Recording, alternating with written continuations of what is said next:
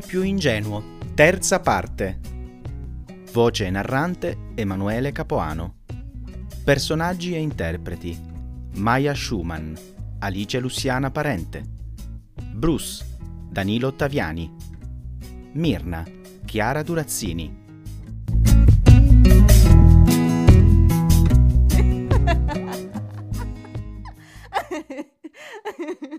Ma come sarà andata a finire questa brutta vicenda fatta di ingenuità? Una brutta storia che al professor Bruce gli era costata non solo la sua credibilità.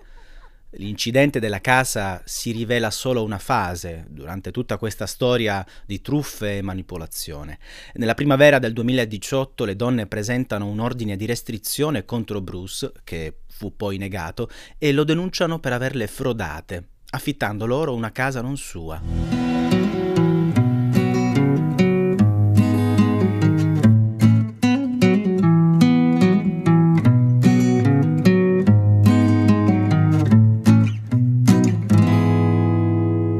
L'8 aprile, racconta lui, urtano la sua macchina, parcheggiata fuori da un ristorante con una zip car, una macchina a noleggio, ma le donne raccontano il contrario. Non c'erano testimoni. Allora Mirna va fino in fondo con la sua precedente minaccia e a maggio del 2018 denuncia ufficialmente il professor Bruce per molestie sessuali. Dopo l'avvenuto incidente con le macchine, Bruce assume un avvocato di difesa civile, Douglas Brooks. Nonostante lui parlasse ancora di coincidenze, si scoprì che Brooks conosceva già la Schumann anche un altro suo cliente, uno studente universitario che chiameremo Richard, sarebbe stato dichiarato essere il padre del bambino della Schumann, nato nel gennaio 2016.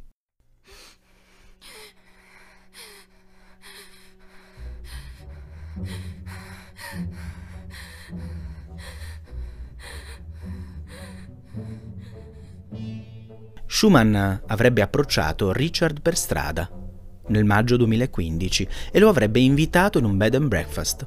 Avrebbero avuto un breve rapporto sessuale durante il quale lui avrebbe messo il preservativo, ma non avrebbe concluso il rapporto.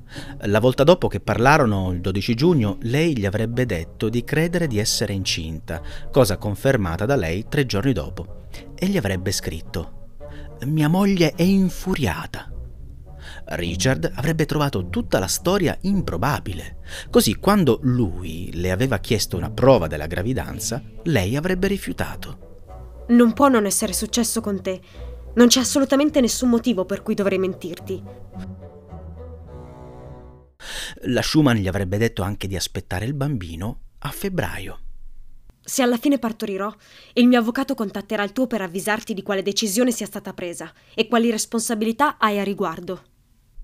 Attraverso Brooks, Richard aveva richiesto che Schumann verificasse la paternità del bambino. Lei avrebbe ancora rifiutato, ma dopo che le due parti si mettono d'accordo per lasciar perdere la questione, lei sarebbe scomparsa.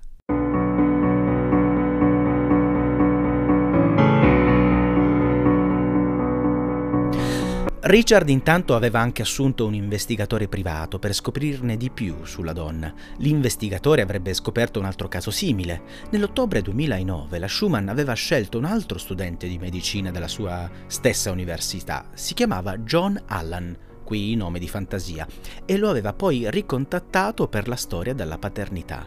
Durante un'udienza successiva ad un ordine di restrizione che lei aveva mandato avanti contro Alan, lei raccontò che non solo lui era il padre del più grande dei suoi figli, e successivamente al loro unico rapporto sessuale, durante il quale anche lui avrebbe indossato un preservativo, ma che era anche il suo stupratore e che gli aveva detto che l'avrebbe uccisa. L'ordine di restrizione sembrò essere una vendetta. John Allan, che soffriva di ansia acuta, stava intraprendendo un processo nei confronti di un'altra donna, una certa Jacqueline che apparentemente per volere della Schumann lo aveva terrorizzato per anni. Stranamente quel caso terminò in modo molto simile a come terminò il caso di Bruce. La tale Jacqueline avrebbe minacciato di dire all'università e alla sua famiglia che Alan era il padre del bambino e lei e la Schumann erano riuscite a estorcergli 11.000 dollari e favori. Tra i favori essere amico di Mirna e offrirle dei corsi per perdere peso in vista della transizione nel cambio di sesso, ma un investigatore privato assunto dall'avvocato di Richard non trovò nessuna prova dell'esistenza di questa Jacqueline. All'udienza il signor Allan descrisse la sua amicizia con Mirna come inizialmente mossa da pietà Uh, in generale mi dispiaceva molto per lei, potevo capire il dolore che stava provando, disse lui. Come successe anche con il professor Bruce, avevano legato molto per via dei loro problemi psicologici e di salute, solo perché le due donne si potessero approfittare della malattia contro di lui. Solo un fatto sfuggì alla corte. Il primo bambino della Schumann fa il primo compleanno il 10 dicembre 2011 due anni dopo il loro rapporto. Bruce trova inoltre un altro caso in cui la Schumann era implicata. La mattina del 13 marzo 2015, mentre lei fingeva di mandargli messaggi e chiamarlo dall'Europa, lei seduceva un giovane, magro, occhi azzurri, commercialista nel quartiere di Back Bay. Nei registri del giudice si sarebbe chiamato proprio John Allan.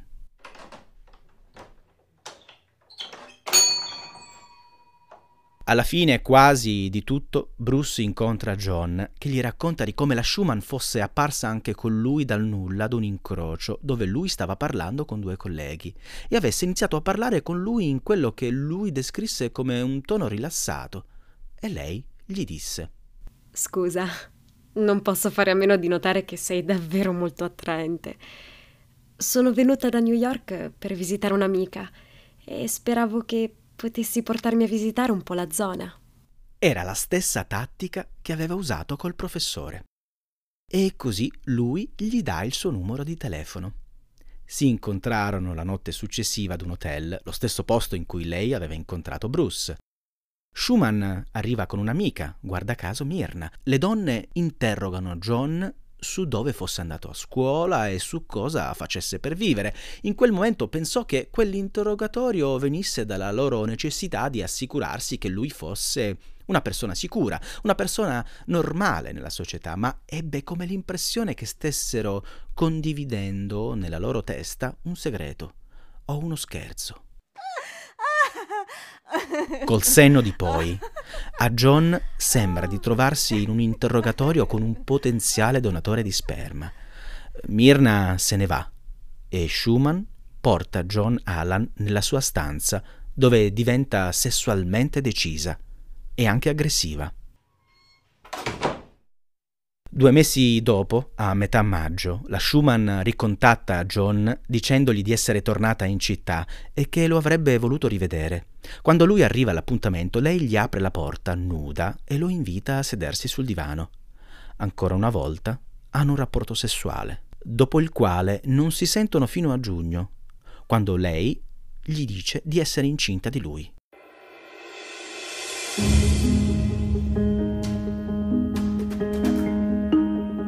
Anche John Allan chiede di fare un test di paternità e di volersi prendere cura del bambino, ma la Schumann gli intima di farsi da parte. Inizia con l'invettiva del siamo femministe, odiamo gli uomini e non permetteremo a nessun uomo di entrare a far parte della vita del nostro bambino. Fu orribile, disse Alan in lacrime da un resoconto in tribunale. Pensava di poter far qualcosa a riguardo, ma Maya Schumann gli chiese di rinunciare alla sua patria potestà. A luglio lei smise di rispondergli e fu a questo punto che lui assunse un avvocato. Subito dopo che l'avvocato, Howard Cooper, inizia un'azione legale contro di lei, Maya Schumann dichiara di aver ricevuto lettere di minaccia con dentro una USB e un video dove appaiono lei e John Allan facendo sesso nell'appartamento. E la nota diceva così. Meglio che tu non dica la tua versione, o non sai cosa ti può succedere. Cooper teme che la donna intenda usare l'eventuale azione legale contro di lei come secondo fine.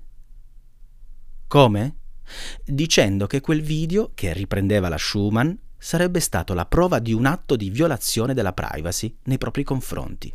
E l'8 aprile del 2016 Schumann avrebbe inviato ad Allan il test di paternità. ma i risultati rivelavano che lui non era il padre biologico.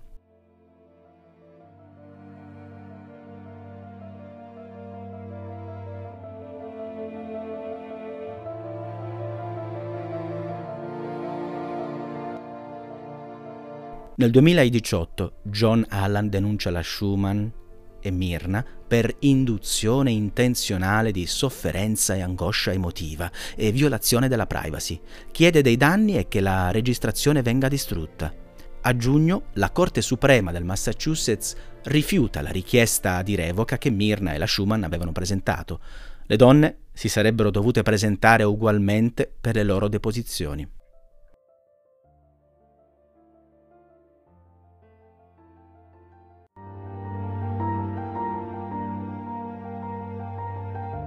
Anni di menzogne. Bruce aveva continuato a tenere l'università informata su tutte le azioni delle due truffatrici, ma i regolamenti statutari dell'università riguardo alle molestie sessuali implicano che il professore sia ancora bannato dall'insegnamento finché l'indagine non sarà terminata.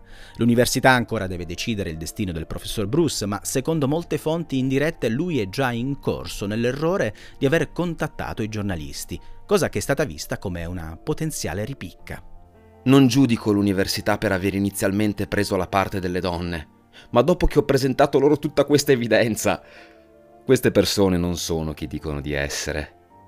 Le donne rifiutarono di parlare con me per questa storia, ma attraverso il loro avvocato negarono la maggior parte di ciò che io ho raccontato, definendolo un racconto fantastico che evoca stereotipi e cliché con il puro scopo di ritorsione nei loro confronti.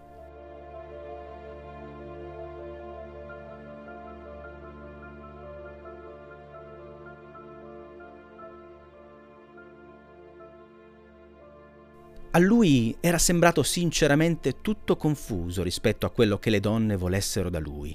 Il denaro sembrava essere un fattore, ma non sembrava nemmeno essere l'unico. Dopotutto, il loro fu un lungo, costoso e punitivo gioco che non garantiva nessuna vincita sicura. Nel maggio 2018, il professor Bruce aveva ricevuto una raffica di messaggi da un numero sconosciuto che sintetizza tutte le ragioni di questa terribile truffa verso un ingenuo professore americano.